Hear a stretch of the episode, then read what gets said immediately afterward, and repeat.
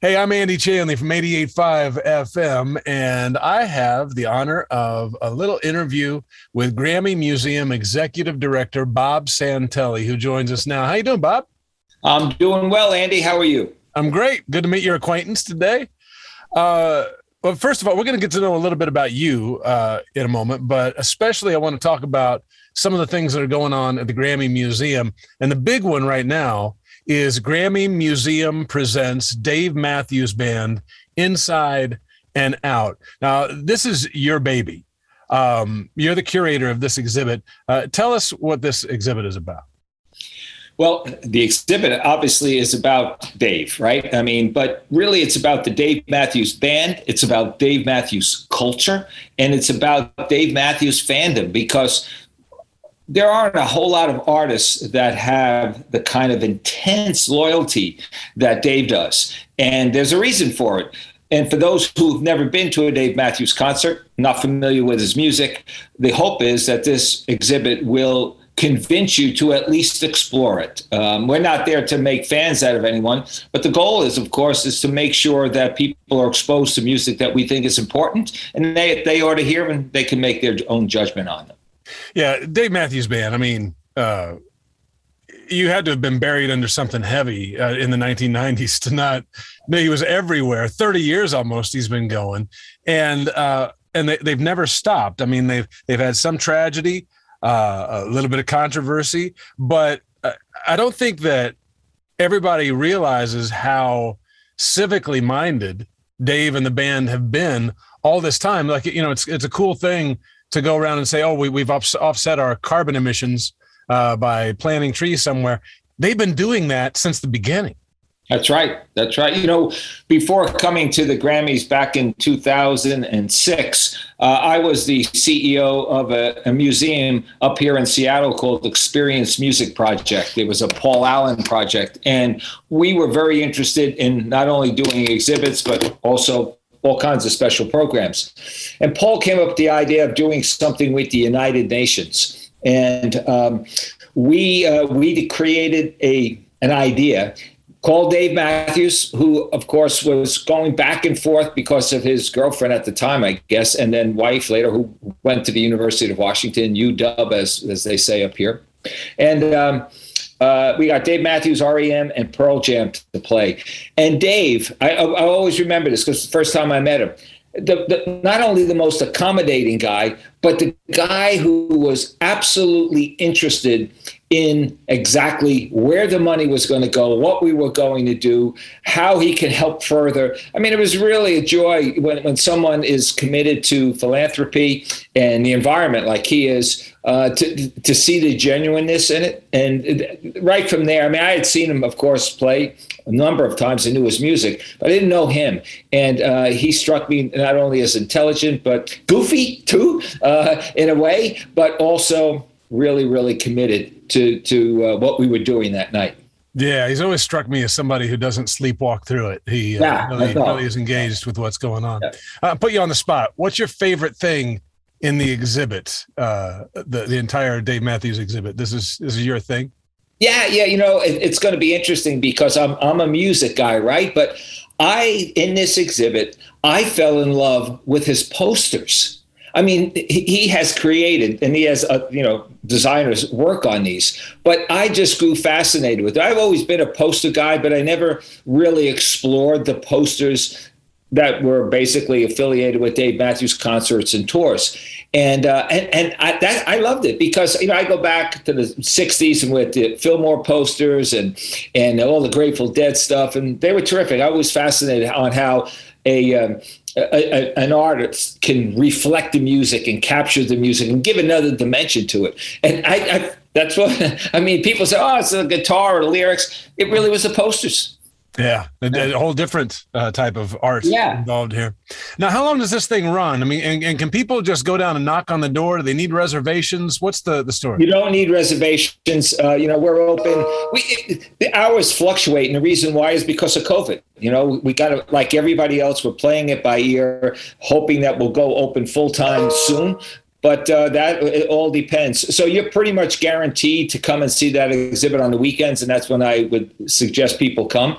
Uh, you don't need a ticket. There's no special ticket for it because we've always done exhibitions that are embedded into the overall museum experience. And, and, not only that, but I also opened up an exhibit that did not premiere at the Grammy Museum. It actually premiered in Austin, Texas. But you can also see that while you're there. It's a great exhibit on Motown, which, of course, Motown being a timeless American music. And uh, I like to see them both as, as if you will, um, uh, you know, not opposites, but complements of each other just because of the importance of the music.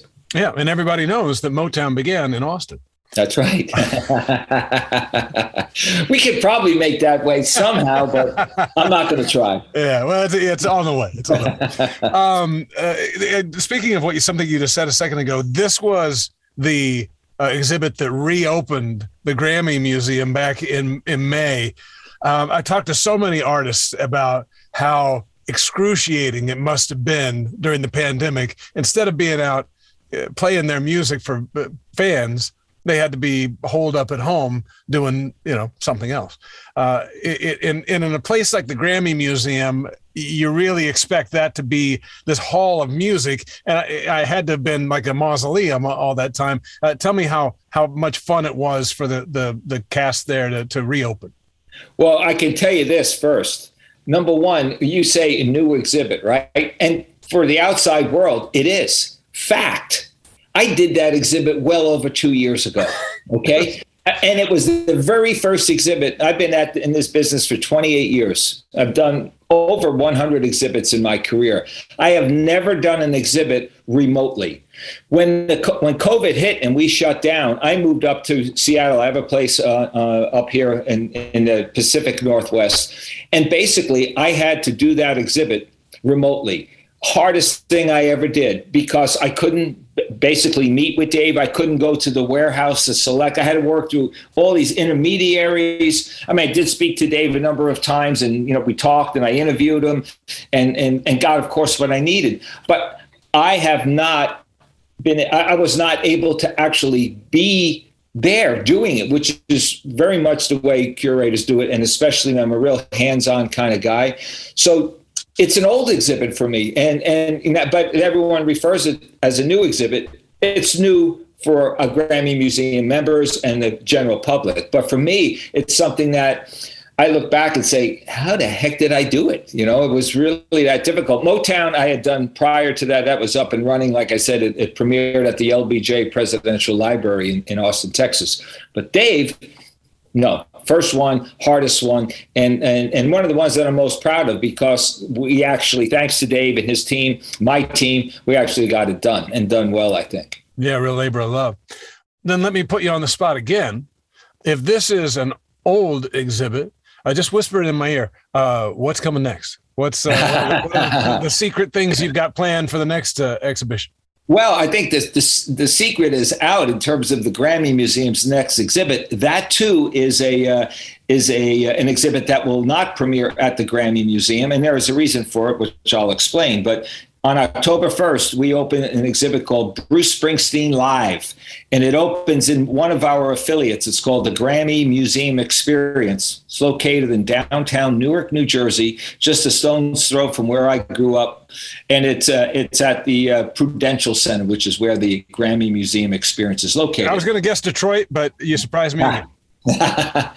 so it uh, it is um, an exhibit that really explores it. I guess the best way to say it is it deconstructs the Springsteen concert, so that we we break it down into how he goes about preparing for a concert, what happens backstage, who who handles his guitars, how does he create the encore, uh, how does he create the set list. So it's a real fascinating. It's not a story of Bruce Springsteen, it's basically a deconstruction of the concert experience, with the premise being that he's one of the greatest performers of all time. Yeah, I mean, he doesn't do a show that's less than three hours long. Exactly. Uh, and I would imagine that that is a, a social movement, just you know, just to put together one concert. Oh man, and and it uh, you know we talked to all uh, E Street Band members. We talked to Jon Landau, his manager. We got the scoop on so much. It's been great because I think they saw it as a possibility. Eventually, Springsteen's going to tour again. I mean, he's been itching to do it now for a long time, as has virtually every other artist. Uh, so we, I think they saw it as an opportunity, as a bridge between, you know, pre-COVID and getting to the point where we are actually enjoying live music again. And of course, Springsteen's fans are a little bit older, generally speaking, and COVID's a concern. So I don't know when that will happen, but hopefully you come to this exhibit, you'll get a taste of it, and you will want it even more, I think, to actually see him in concert. But you're going to learn a whole lot about how this show actually gets put together. And now that people can come out, uh, I would imagine there are other things in the uh, pipeline at the Grammy Museum down the line, perhaps some uh, some performances and interviews and that sort of thing. Yeah, yeah. So we're, we're you know we have resuscitated our um, um, interviews, you know, our programs, uh, evening with programs that uh, I think the museum has really become famous for. Um, we, you know, we've done, I think, over 1,100 of those now in the 12 right? years or so. I mean, it's just ridiculous. The war chest of incredible interviews. We probably have I don't know, I'm going to guess maybe 2,000, 2,500 songs, unplugged songs that occurred on that stage. In the last few years, I didn't do many of them, uh, but you know, in the early days when I started the program, I did all of them. So uh, I, I, one of the, I think the third or fourth one that I did actually was with Dave Matthews, and and I have to say this, this is this is a true story. So um, when we started the program we were raw. We didn't really know how this program was going to work or anything like that. And we sold tickets. But when Dave Matthews is announced, the scalpers come out. Mm. So, you know, the ticket I think was like eight dollars to come and see him talk, hear him play and and and speak about his craft. And we couldn't believe it, but outside outside the scalpers were making a killing on them. We're like, what? We're a nonprofit. We're charging eight dollars. You're selling them for a hundred bucks. How dare you? So word got back. Word got back to Dave Matthews. Right? Got back to Dave Matthews, and he was upset about that, as were we, and we were embarrassed. He did some calculations somehow, figured out how much we should have made if we sold them all scalper tickets, and wrote us a check. Wow. That's a good man. That's pretty cool. That's cool. We're talking to Bob Santelli, museum uh, executive director at the Grammy Museum. Uh, and the Grammy Museum pre- presents Dave Matthews Band Inside and Out is showing now. Uh, before we turn you loose, though, I'm, I'm curious. Um, I wonder how somebody comes to your line of work. Uh, first of all, do you play an instrument? I do. Well, I did. I mean, I was a guitar player. I played in band, rock bands in high school and college, uh, and realized I ain't going in that direction. I'm not that good, not that handsome. I'm not that cool. And I went to music journalism, quite honestly, and I never regretted it, quite honestly, because I love music journalism. And from music journalism into music museums. Well, and how long have you been uh, with the Grammy Museum? I started it since the beginning. So I'm the founding executive director founding executive director. So I've been, you know, I think, you know, I got down there in the middle of 2006. So do the math, I guess 15 years or so. I've been with them um, and um, and enjoyed every minute of it. You know, it, it's I always equated creating museums to like writing a book. You know, you you it's something where you get to be very very creative about it, and you you get to uh, you know really pay attention to the responsibility that you have of telling the right story an accurate story and a story that the public can not only appreciate but learn from. And and we always went about it.